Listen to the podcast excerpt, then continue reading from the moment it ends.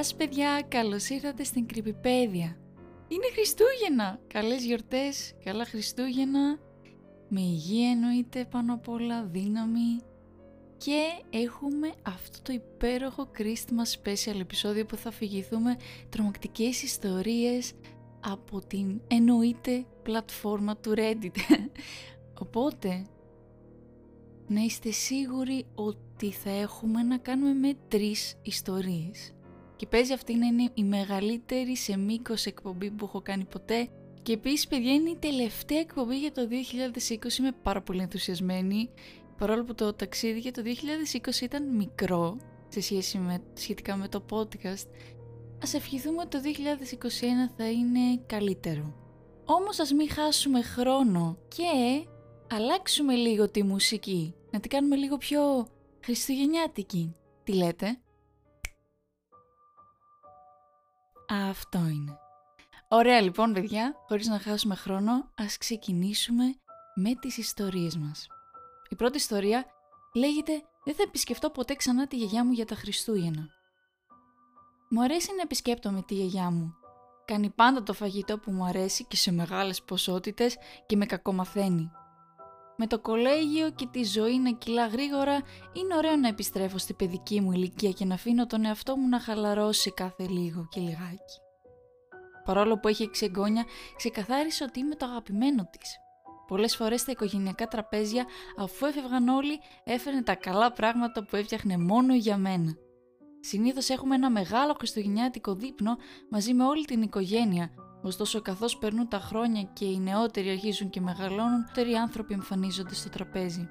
Πέρσι, όλοι έκαναν ήδη σχέδια, ξεχνώντας τη γιαγιά.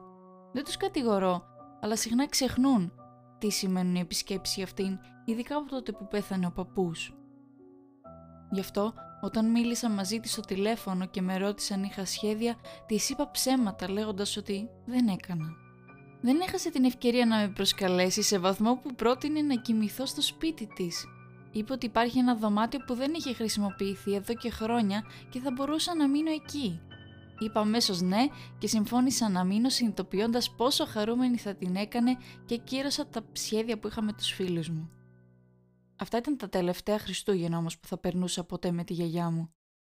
Την παραμονή των Χριστουγέννων έφτασα στο σπίτι της γιαγιάς μου και με χαιρέτησε όπως πάντα, με μια σφιχτή αγκαλιά και πολλά φιλιά. Καλά καλά δεν μπήκα μέσα, άρχισε να μου προσφέρει φαγητό. Είχε ήδη κάνει ό,τι θα μπορούσε να περιγράψει κανείς ως ένας τεράστιος μπουφές. Σκάσαμε και ήδη από το φαγητό και μόλις τελειώσαμε μου έδειξε που μπορούσα να κοιμηθώ. Ήταν ένα άνετο μικρό δείπνο δωμάτιο το οποίο ήταν το δωμάτιο της μαμάς μου όταν ήταν μικρή. Η γιαγιά μου είπε να μην φύγω από το δωμάτιό μου κατά τη διάρκεια των Χριστουγέννων το βράδυ για να μην διαταράξω τον Άγιο Βασίλη στη δουλειά του. Είπε ότι αν πραγματικά χρειαζόμουν να χρησιμοποιήσω το μπάνιο θα μπορούσα, αλλά να είμαι εξαιρετικά ήσυχος και να μην πάω κάτω. Στο κομοδίνο άφησε μια λίστα με τα πράγματα που πρέπει να κάνω πριν πάω για ύπνο για να βεβαιωθώ ότι θα έχω ένα καλό δώρο. Αποφάσισα να παίξω το παιχνίδι της και να τηρήσω τους κανόνες. Της είπα ότι θα διάβαζα πριν κοιμηθώ και φαινόταν ικανοποιημένη με αυτό. Ήμουν πολύ κουρασμένος από το ταξίδι και όντας κασμένος από το τεράστιο δείπνο που είχε φτιάξει, ξάπλωσα στο κρεβάτι και αποκοιμήθηκα μέσα σε λίγα λεπτά. Ξύπνησα μερικές ώρες αργότερα. Κοίταξα το ρολόι μου και συνειδητοποίησα ότι ήταν 3 και μία το πρωί. Σηκώθηκα για να πάρω ένα ποτήρι νερό στο κάτω όροφο από την κουζίνα και περπατούσα σιγά σιγά μέσα στο σκοτάδι προσπαθώντας να αποφύγω κάθε δυνατό θόρυβο ή να ανάψω τα φώτα για να μην ξυπνήσω τη γιαγιά. Πήγα κάτω και άνοιξα το φως της κουζίνας κατεβάζοντας ένα ποτήρι νερό. Κοίταξα προς το σαλόνι στο χριστουγεννιάτικο δέντρο και κάτι τράβηξε την προσοχή μου κάτω από τα φώτα. Πήγε ένα πιάτο με ένα μικροσκοπικό χαρτί που έλεγε «Για τον Άγιο Βασίλη». Νόμιζα ότι είδα μπισκότα και γάλα, αλλά όταν πλησίασα συνειδητοποίησα ότι το πιάτο ήταν άδειο και το ποτήρι είχε ένα κόκκινο υγρό μέσα του και ακριβώς δίπλα στο πιάτο ήταν ένας μικρός κάδος. Προφανώς το βρήκα παράξενο αλλά κατάλαβα ότι η γιαγιά ίσως να το είχε ξεχάσει κάτι τέτοιο. Έκλεισα τα φώτα της κουζίνας επιστρέφοντας στο δωμάτιό μου και μόλις θυμήθηκα τη λίστα που μου έδωσε η γιαγιά, το άρπαξα και άρχισα να διαβάζω. Αγαπητέ James, Σε ευχαριστώ που με επισκέφτηκες για τα Χριστούγεννα. Έκανες τη γιαγιά σου πραγματικά ευτυχισμένη. Τώρα τα Χριστούγεννα είναι λίγο διαφορετικά σε αυτό το σπίτι. Οπότε είναι πολύ σημαντικό να ακολουθείς αυτούς τους κανόνες. 1. Βεβαιώσω ότι έχεις κλείσει τα παράθυρά σου και βεβαιώσω ότι είναι καλά κλεισμένα. Αυτά τα παλιά παράθυρα δεν λειτουργούν σωστά μερικές φορές, οπότε αν αισθάνεσαι ότι μπαίνει κρύος αέρας ενημέρωσέ με. 2. Μη βάζεις ξύλο στο τζάκι μετά τις 9. Ο Άγιος Βασίλης θα είναι πολύ θυμωμένος αν ζεσταθεί η καμινάδα. Σε αυτό το νοικοκυριό δεν χρησιμοποιούμε γάλα και μπισκότα. Χρησιμοποιούμε ομό κρέας και αίμα. Έχω ήδη αφήσει ένα κουβά από το χριστουγεννιάτικο δέντρο και υπάρχει ένα ομό κομμάτι κοτόπουλου που έβαλα στο πιάτο. Ο Άγιος Βασίλης σίγουρα αγαπά τη διατροφή του. 3. Εάν ξυπνείς από τον ήχο γρατσουνίσματος ή χτυπήματος στο παράθυρό σου, αγνόησέ το. Το δωμάτιό σου βρίσκεται στο δεύτερο όροφο, οπότε δεν υπάρχει τρόπος να φτάσει κανείς σε αυτό. Βασικά, είναι καλύτερο να μην κοιτάξεις καν εκεί. Αλλά αν δεις κάποιον να σε κοιτάει, προσποιήσου ότι δεν είναι εκεί. Μπορεί να προσπαθήσει να ανοίξει το παράθυρο από έξω. Γι' αυτό είναι τόσο σημαντικό να διατηρήσεις τα παράθυρα κλειστά. 4. Μπορεί να ακούς γρίλισμα από την κουζίνα, αλλά μην αγχώνεσαι.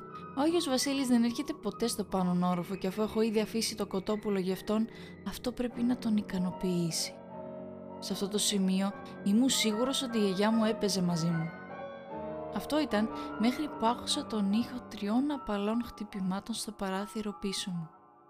Πάγωσα στη θέση μου.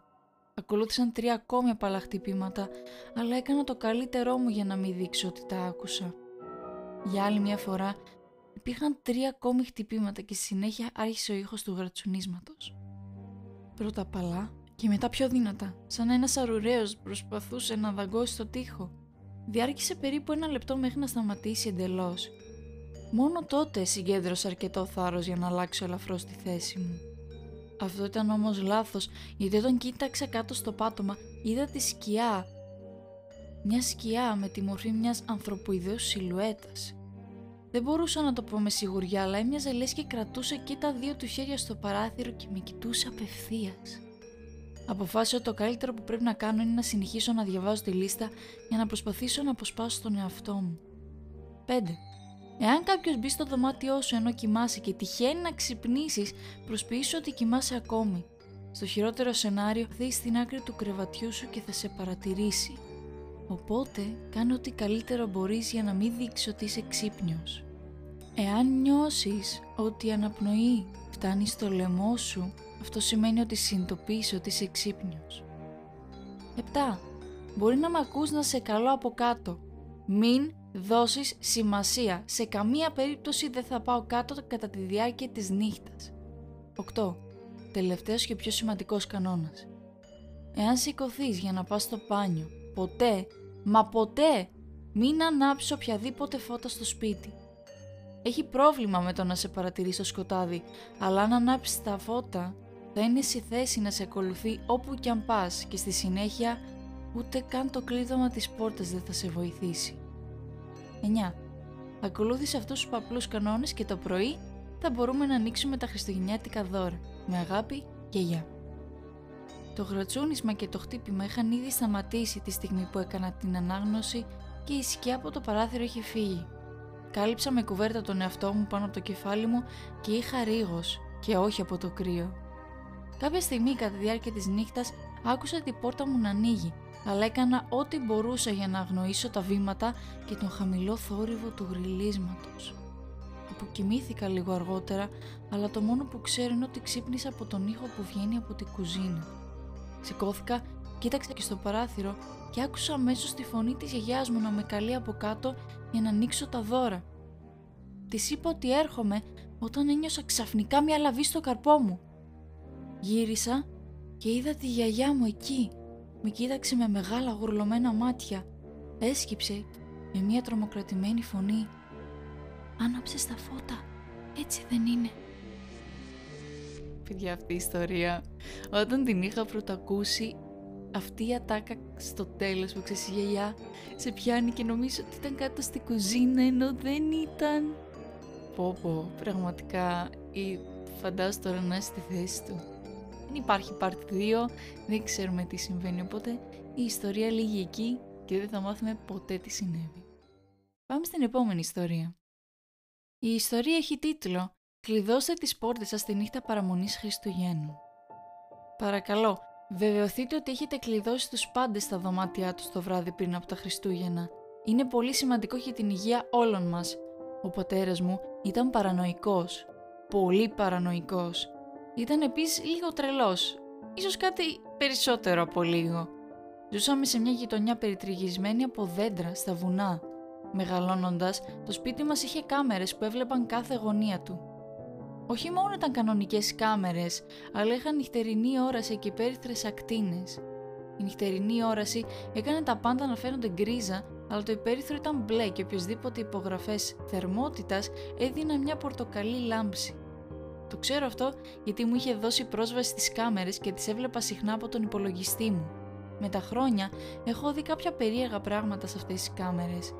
Το πιο περίεργο πράγμα όμως ήταν τα Χριστούγεννα. Οι ίδιες οι διακοπές δεν ήταν περίεργες. Ξέρεις, έχουμε το χριστουγεννιάτικο δέντρο, τα δώρα, όλα τα κανονικά πράγματα. Το περίεργο κομμάτι όμως ήταν το βράδυ της παραμονής Χριστουγέννων. Ο μπαμπάς μου αγαπά τις κάμερές του. Λειτουργούσαν 24-7, 364 ημέρες το χρόνο. Πρέπει να μπερδεύεσαι θα μου πείτε αφού υπάρχουν 365 ημέρες σε έναν χρόνο. Έχεις δίκιο.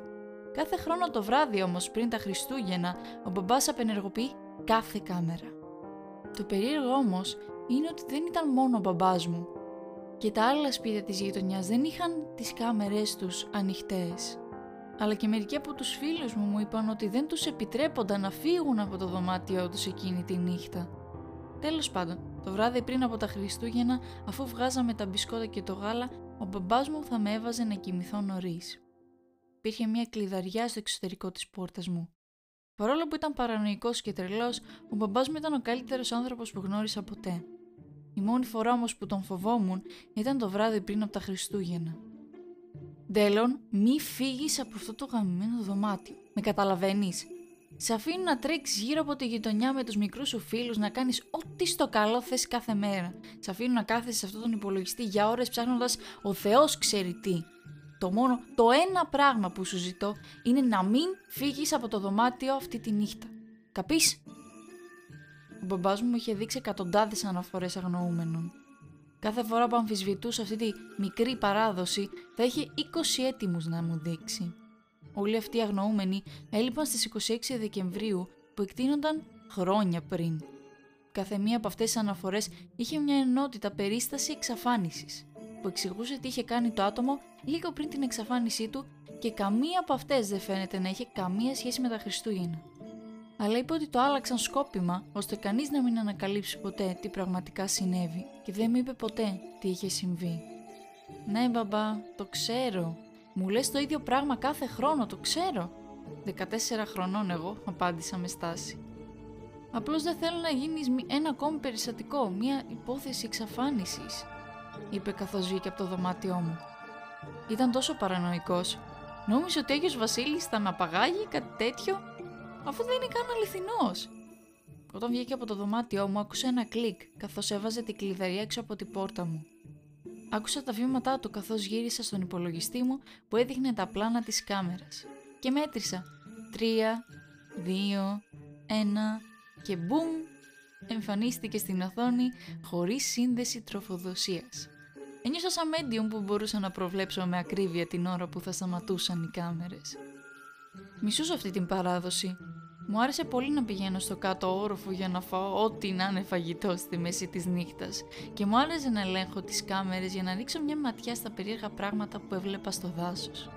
Αλλά αυτή τη νύχτα κάθε χρόνο δεν μπορούσα να πάω κάτω για να φάω το πρόχειρο φαγητό μου και δεν μπορούσα να το φέρω κιόλας στο δωμάτιό μου, οπότε... Ναι, καταλαβαίνετε. Και όλα αυτά μόνο και μόνο επειδή ο μπαμπάς μου είναι παρανοϊκός Αφού έκλεινε τα πλάνα της κάμερας και με κλείδωνε στο δωμάτιό μου, συνήθως το δεχόμουν και κοιμόμουν. Για κάποιο λόγο όμως φέτος δεν μπορούσα να κοιμηθώ, οπότε παρά τις επιθυμίες του μπαμπά μου, παρέμεινα παίζοντας παιχνίδια στον υπολογιστή. Γύρω στις δύο τα χαράματα άκουσα κάτι στη στέγη μας. Υπήρχαν πολλά ζώα και άλλα πράγματα σε αυτά τα δάση, οπότε αυτό ήταν ένα πολύ κοινό φαινόμενο. Αλλά ο ήχος που άκουσα αυτή τη φορά ήταν διαφορετικός. Ακούστηκε σαν να προσγειώθηκε κάτι. Ο δολοφόνος Βασίλης πρέπει να είναι εδώ, αστιεύτηκα καθώς συνέχιζα να παίζω το παιχνίδι. Λίγο μετά το θόρυβο στη σοφίτα άιζα να ακούω βαριά βήματα που ακολουθούνται από τις σανίδες δαπέδου να σέρνονται και να κάνουν θόρυβο στο κάτω όροφο. Ανατρίχιασα ολόκληρος και αναπνοή μου έγινε γρηγορότερη. Τι στο καλό είναι αυτό, σκέφτηκα στον εαυτό μου. Τότε σκέφτηκα κάτι που θα αποδεικνύονταν να ήταν η χειρότερη απόφαση που είχα πάρει ποτέ στη ζωή μου. Μπήκα στην εφαρμογή που ελέγχει τις κάμερες. Κοίταξα το κουμπί που θα ενεργοποιήσω τις κάμερες και έβαλα τον κέρσορα πάνω του. Τι θα γίνει αν ήταν εισβολέας αυτός, προσπάθησα να πείσω τον εαυτό μου. Πήρα μια βαθιά ανάσα και ακολούθησε ένα κλικ στον κέρσορα. Ενεργοποίηση. Οι κάμερες νυχτερινής ώρας ενεργοποιήθηκαν. Μετά από λίγα δευτερόλεπτα όλα ήταν ανοιχτά. Είχα τα μάτια μου ξεφλουδισμένα κοιτάζοντας κάθε κουτάκι και δεν έβλεπα τίποτα το ασυνήθιστο. Μέχρι που είδα τη κάμερα του σαλονιού. Στεκόταν μπροστά από το τραπέζι της τραπεζαρίας μας, δίπλα στο χριστουγεννιάτικο δέντρο, ένας μεγάλος υπέρβαρος άνδρας με κουστούμι του Άγιου Βασίλη. Είχε μακριά γένια και γυαλιά. Ήταν ο ακριβής ορισμός του βιβλίου για το πώς έμοιαζε ο Άγιος Βασίλης. Τα μάτια μου ήταν πλατιά και γεμάτα έκπληξη. Αλλά υπήρχε και φόβος. Ήταν συναρπαστικό αλλά και παράξενο. Και είναι ακόμα πιο περίεργο που δεν μπορώ να πάω κάτω. Δηλαδή τι θα μου έκανε αν κατέβαινα κάτω ο Άγιος Βασίλης; Καθώς κοιτούσα την οθόνη, έβλεπα τον Άγιο Βασίλη να τρώει μπισκότα και παρατήρησα το χέρι του πάγος ακριβώς μπροστά από το στόμα του. Τότε τον είδα αργά να χαμηλώνει τον μπισκότο πίσω στο πιάτο, γύρισε και κοίταξε απευθείας στη κάμερα. Έβγαλε σιγά σιγά το χέρι του μπροστά του και κουνάει το δάχτυλό του. Ήξερε ότι το παρακολουθούσε. Όταν το έκανε αυτό, πάτησα κατά λάθος το πληκτρολόγιό μου με αποτέλεσμα η κάμερα να αλλάξει από νυχτερινή όραση σε υπέρυθρες. Αυτό που είδα στη κάμερα δεν ήταν ο Άγιος Βασίλης. Ήταν ένα μεγάλο γλιώδες πλάσμα χωρίς ρούχα. Το στόμα του ήταν ανοιχτό και μοιάζε σαν είχε σπασμένο σαγόνι. Είχε μεγάλα οβάλ μάτια που δεν είχαν καν τα μάτια μέσα. Ήταν σαν δύο μεγάλες κοιλότητες στην θέση των ματιών. Είχε σειρές από μεγάλα μητερά δόντια στο στόμα του. Το πλάσμα ήταν ψηλό και τα χέρια του ήταν μακριά, παραμορφωμένα. Στην άκρη των χεριών του ήταν εχμηρά νύχια που αντικατέστησαν τα δάχτυλά του. «Μπαμπά!» φώναξα. Αμέσως μετά άκουσα βήματα στο δωμάτιό μου. «Τι έκανες παιδί μου, γιατί είσαι ακόμα ξύπνιος» φώναζε καθώς ξεκλείδωσε την πόρτα και έτρεξε στο δωμάτιό μου. Κοίταξε τον υπολογιστή μου και είδε το βίντεο της κάμερας. Ήμουν στο κρεβάτι μου και άρχιζα να κλαίω. Ξαφνικά μπορούσα να ακούσω ένα βαρύ γδούπο στη σκάλα μας. «Ο να πάρει! Γιατί, γιατί το έκανες» είπε καθώς το κλάμα μου γινόταν ιστερικό. Κάθισε δίπλα μου, με αγκάλιασε τόσο σφιχτά σαν ήταν η τελευταία φορά που θα ένιωθα ποτέ την αγκαλιά του και ψιθύρισε. «Σ' αγαπώ παιδί μου. Μη φοβάσαι. Δεν θα συμβεί τίποτα σε σένα». Ακούσαμε έναν άλλο γδούπο να έρχεται από τη σκάλα μας.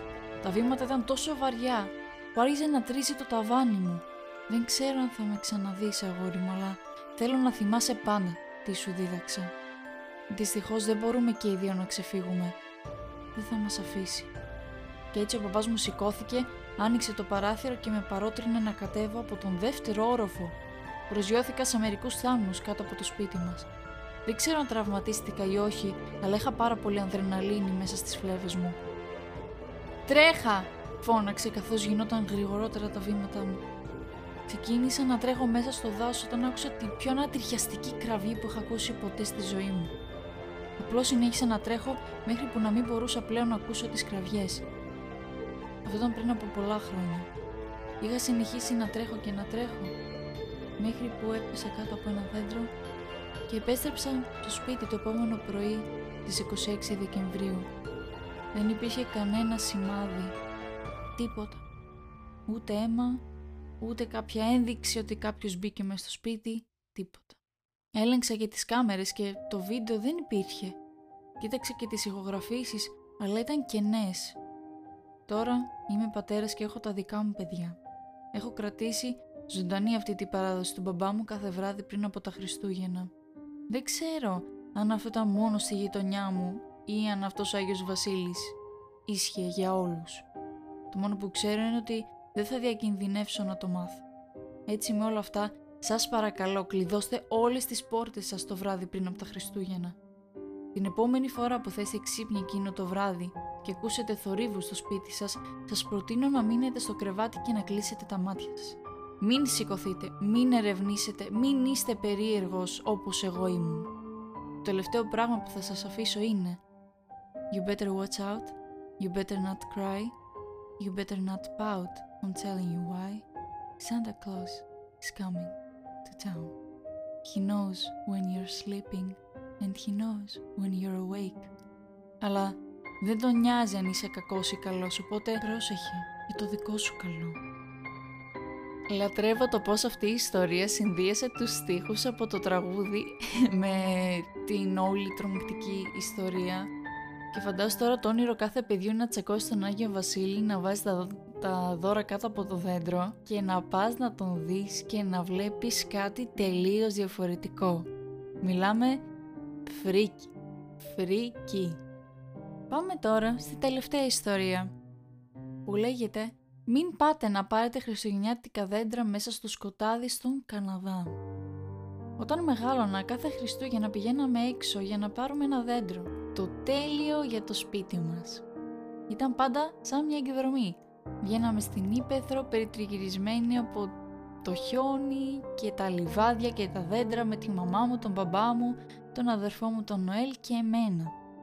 Οι τέσσερις μας ήμασταν μια σταμάτη ομάδα όπου πηγαίναμε στη Λευκή Ρημιά για να βρούμε αυτό το ιδανικό δέντρο για να το φέρουμε στο σπίτι μας. Κάθε χρόνο ήταν η παράδοσή μας. Μέχρι που δεν ήταν πια. Ο παπάς μου πεθάνε δύο χρόνια πριν και με όλη αυτή την πανδημία δεν μπορούσαμε να κάνουμε πολλά αυτά τα Χριστούγεννα. Ήταν όμως αυτό το αίσθημα μελαγχολίας και νοσταλγίας που κινητό μου και οδήγησε στη χιονισμένη εξοχή για να βρω το κατάλληλο χριστουγεννιάτικο δέντρο. Το όλο πράγμα ήταν λίγο ασυνήθιστο για μένα, αλλά ένιωθα τρελός και μόνο που καθόμουν στο διαμέρισμά μου. Δεν μπορούσα να θυμηθώ που ήταν το μέρος που πηγαίναμε ως παιδιά, οπότε απλώς οδήγησα μέχρι να βρω ένα αγρόκτημα με μια πινακίδα έξω. Χρειάστηκε μερικές ώρες, αλλά μου άρεσε αυτό το αίσθημα του να χάνεσαι, αυτή η αίσθηση λανθασμένης κατεύθυνσης που κανένας από εμάς δεν βιώνει πια, καθώς όλοι έχουμε GPS και κινητά τηλέφωνα. Τριγυρνούσα με το αυτοκίνητο μέχρι που βρήκα επιτέλους το σημάδι που έψαχνα. Ήταν μια πινακίδα που έγραφε «Χριστουγεννιάτικα δέντρα, 40 δολάρια το καθένα». Τέλεια, σκέφτηκα, όπως και οι παλιές μέρες. Στάθμευσα στο παγωμένο πάρκινγκ και ήταν λίγο αργά. Πολλοί κιόλας βασικά ήδη επέστρεφαν προς το σπίτι τους. «Καλύτερα να βιαστείς», είπε ένας άνδρας με πουκάμισο και φόρμες καθώς βγήκα από το αυτοκίνητό μου. «Σκοτεινιάζει νωρίς τις μέρες μας. Δεν θέλεις να κάτσεις εδώ αφού δύσει ο ήλιος. Κάνει κρύο γρήγορα σε αυτά τα μέρη. Με εντυπωσίασε το εκφοβιστικό ύψος του. Όντας ένα 90 ο ίδιος, δεν συναντώ συχνά κάποιον ψηλότερο από μένα. Με κοιτούσε κιόλας προς τα κάτω, οπότε πίστευα ότι θα είχε ύψος πάνω από δύο μέτρα. Το δέρμα του ήταν τεντωμένο, με τα ζυγωματικά του να εξήχαν, ρητίδες και φαινόταν υποσυτισμένος. «Ευχαριστώ», είπα. «Έχω να το κάνω από τότε που ήμουν παιδί. Ελπίζω να θυμάμαι πώς να δουλέψω το πριόνι». Με κοίταξε για ένα δευτερόλεπτο και έπειτα χαμογέλασε. Τα δόντια του ήταν κίτρινα και λεκιασμένα με νοικοτήνη. Τα μάτια του ήταν επίσης κίτρινα, το δέρμα του τραχή και καλυμμένο με πληγές. Δεν μπορείς να ξεχάσεις αφού πώς να χρησιμοποιήσεις ένα πριόνι.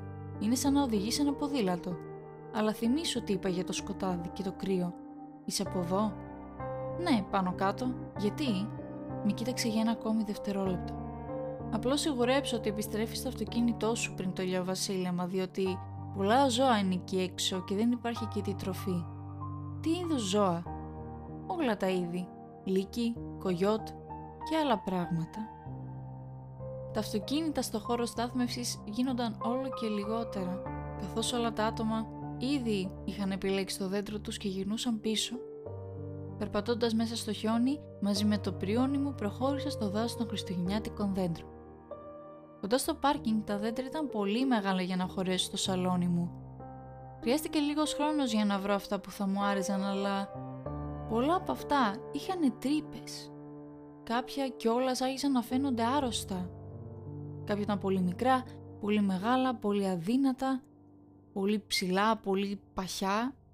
Δεν θα ταίριαζαν. Όμως συνειδητοποίησα ότι είχα πρόβλημα να δω που πήγαινα. Ο ήλιος βρισκόταν απαλά πίσω από την πλάτη μου. Έπεσα πάνω σε κάτι και όταν σηκώθηκα τα γάντια μου ήταν υγρά και συνειδητοποίησα ότι τα πόδια μου άρχισαν να μου μουδιάζουνε. Ξαφνικά έκανε πολύ κρύο. Οκ, σκέφτηκα. Απλώς επέλεξε ένα και φύγε από εδώ. Όλα τα δέντρα φαίνονταν άρρωστα, σαν να πεθαίνουνε.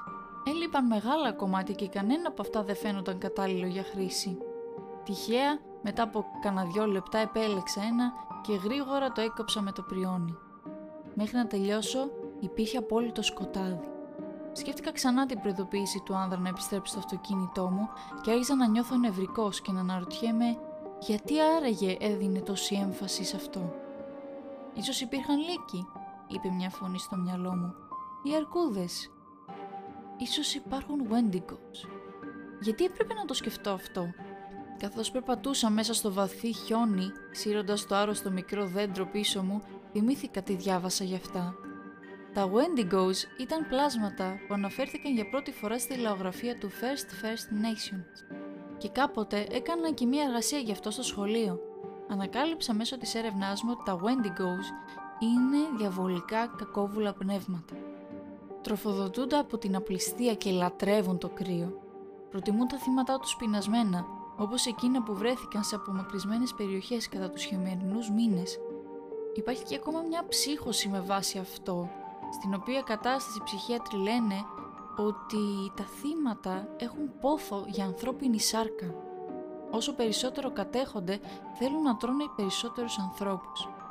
Για κάθε άτομο που το πλάσμα σκοτώνει και καταναλώνει, το κοκαλιάρικό του σώμα μεγαλώνει και έτσι δεν αισθάνεται ποτέ ικανοποιημένος. Είναι πάρα πολύ ψηλό, λεπτό και ανθρωποειδές, αλλά παρακινείται μόνο από την απληστία και μια κόρεστη πείνα για ανθρώπινη σάρκα. Τα Wendigo στείνουν να εμφανίζονται το χειμώνα όταν τα τρόφιμα είναι λιγοστά. Το στομάχι μου ήταν άδειο.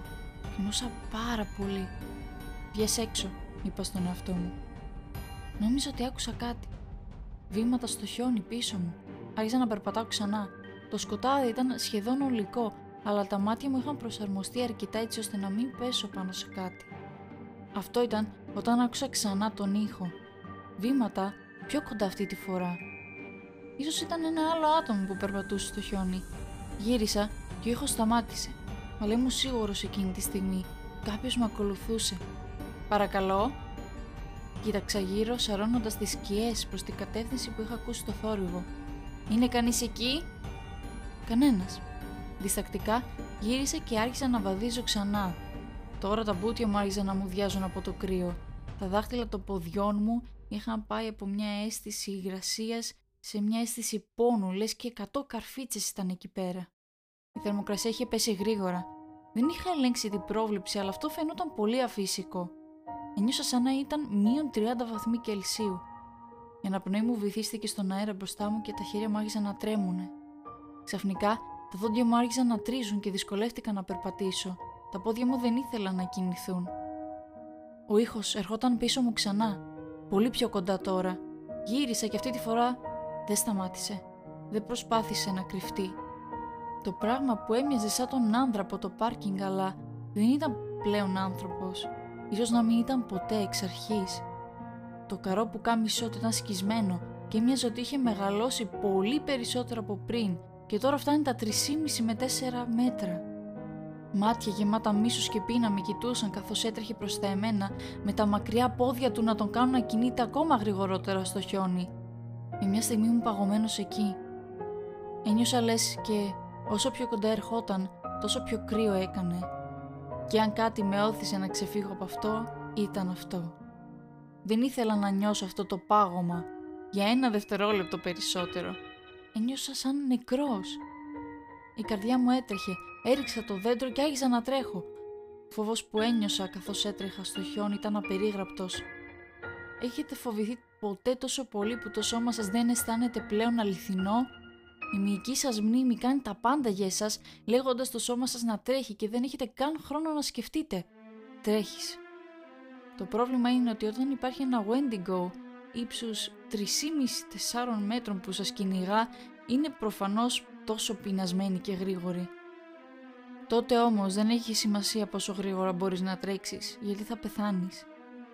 Τον άκουσα να κερδίζει, τον άκουγα να έρχεται πιο κοντά, ήξερα ότι αν κοίταζα πίσω θα πέθαινα. Αυτή η μικρή έλλειψη συγκέντρωσης ήταν αρκετή για να προκαλέσω το θάνατό μου. Καρδιά μου έχασε ένα χτύπο καθώς ένιωσα να φτάνει τα ρούχα μου και να με πιάνει σχεδόν και συνειδητοποίησα δεν θα ξεφύγω ποτέ. Μπορούσα να ακούσω την ανάσα του πίσω μου πολύ κοντά να αναπνέει βαριά καθώς έτρεχε. Ξαφνικά ανοίγουν κάτι προβολής, με φωτίζουν και ακούω το Wendigo να κραυγάζει και να πηγαίνει μακριά. Ο χώρος στάθμευσης ήταν στα αριστερά μου και συνειδητοποίησα το πόσο κοντά ήμουν όταν το πλάσμα θα με έπιανε. Θα με είχε πιάσει αν αυτό το άτομο δεν είχε ανοίξει τους προβολείς του αυτοκινήτου του. Άκουσα το Wendigo να τρέχει πίσω στα δέντρα, τρομοκρατημένος εννοείται από το φως. Η καρδιά μου σφυροκόπησε. Περπατούσα προς το πάρκινγκ. Ήθελα να ευχαριστήσω όποιος κι αν ήταν αυτός που άνοιξε τους προβολείς, που με έσωσε. Ακόμα κι αν δεν ήταν σκόπιμο, συνέβη. Είναι ενδιαφέρον να αναφέρω ότι το αυτοκίνητο φαινόταν οικείο. Το κατάλαβα καθώς περπατούσα σε αυτό. Κατεβάζει το παράθυρο και βλέπω ότι ήταν ο Νοέλ, ο αδερφός μου. Αλλά αυτός φαίνεται να μην είχε καμία εκπλήξη ή κανένα άλλο συνέστημα στο πρόσωπό του. «Νοέλ, με έσωσες! Υπάρχει κάτι που με κυνηγούσε εκεί έξω στο δάσος!» «Με ένα Wendigo» ρώτησε. «Ναι, πώς το ήξερες» «Και πώς ήξερες ότι βρισκόμουν εδώ» Η μαμά μου είπε ότι πήγαινες να ψάξεις ένα δέντρο και υπήρχαν μόνο δύο μέρη που μπορούσες να πας αυτές τις μέρες. Για σε θυμάσαι τι μας έλεγε πάντα ο μπαμπάς. Οι αναμνήσεις άρχισαν να με πλημμυρίζουν. Είχα ξεχάσει τι είχε προειδοποιήσει ο πατέρας μου ξανά και ξανά. Δεν υπάρχει αμφιβολία για το ποιο λόγο η συμβουλή του άνδρα ήταν τόσο οικία. Ποτέ μη ψάξεις για χριστουγεννιάτικα δέντρα αφού σκοτεινιάσει, είπε. Αλλά τι έχει να κάνει με τα Wendigos; Σκέψου το λίγο. Αυτοί λατρεύουν το κρύο, σωστά; Και λατρεύουν όταν οι άνθρωποι πεινάνε. Ποια είναι τα δύο πράγματα που θυμάσαι πάντα όταν ψάχναμε χριστουγεννιάτικα δέντρα, παιδιά; Το στομάχι μου γουργούρισε δυνατά, πιο δυνατά αυτή τη φορά. Καλά, γιατί είχα παραλείψει να φάω βραδινό πριν έρθω. Ολόκληρο το σώμα μου ήταν εντελώς παγωμένο. Στερεό, λες και δεν μπορούσα να κουνηθώ καθόλου. Τελείως μουδιασμένος και πεινούσα. Ακολούθησέ με, είπε. Θα σε οδηγήσει στο πλησιέστερο φωσφουντάδικο και θα πάω με καναμπέργκερ να φάμε και θα σε ζεστάνω. Μπήκα στο αυτοκίνητό μου με μια τελευταία ματιά στο δάσος. Τα κίτρινα μάτια έλαμπαν μέσα στο σκοτάδι και μας κοιτούσαν. Και αυτό, παιδιά, ήταν η τελευταία ιστορία που είχα να σας αφηγηθώ. Εν τω μεταξύ, ποτέ δεν, ποτέ δεν έκανα αυτή τη σύνδεση με τα Wendigos γιατί δεν κάθισε η αλήθεια είναι να κάτσω να το ψάξω. Αλλά ήξερα τα πλάσματα από ένα παιχνίδι που λέγεται Until Dawn και τώρα καταλαβαίνεις πώς φαίνονται και από τι προσελκύονται. Αυτό ήταν και το τελευταίο επεισόδιο της χρονιάς, το Παρασκευιάτικο Χριστουγεννιάτικο Christmas Special επεισόδιο της Creepypedia. Ελπίζω να σας άρεσε, να το απολαύσατε Εννοείται πάλι καλά Χριστούγεννα, καλές γιορτές, να τα περνάτε με αγαπημένους, να περνάτε όμορφα, παρόλο που τώρα δεν είναι η κατάλληλη στιγμή να βγούμε και να τα περάσουμε με πολλά άτομα για πως θα τα περνούσαμε ένα-δύο χρόνια πριν, αλλά ελπίζουμε ότι όλα θα πάνε καλά και το επόμενο επεισόδιο, παιδιά, θα είναι 1 Ιανουαρίου, οπότε θα καλωσορίσουμε το 2021 με ένα καινούριο επεισόδιο. Τι λέτε; Αν θέλετε να βρείτε το podcast στο Instagram, πατήστε παπάκι κρυπηπέδια και άμα σου άρεσε αυτό που άκουσες και θες να ακούσεις κι άλλα, πάτα το follow αν είσαι από Spotify και μέχρι την επόμενη Παρασκευή θα τα πούμε σε ένα ακόμη επεισόδιο της Creepypedia. Καλά Χριστούγεννα!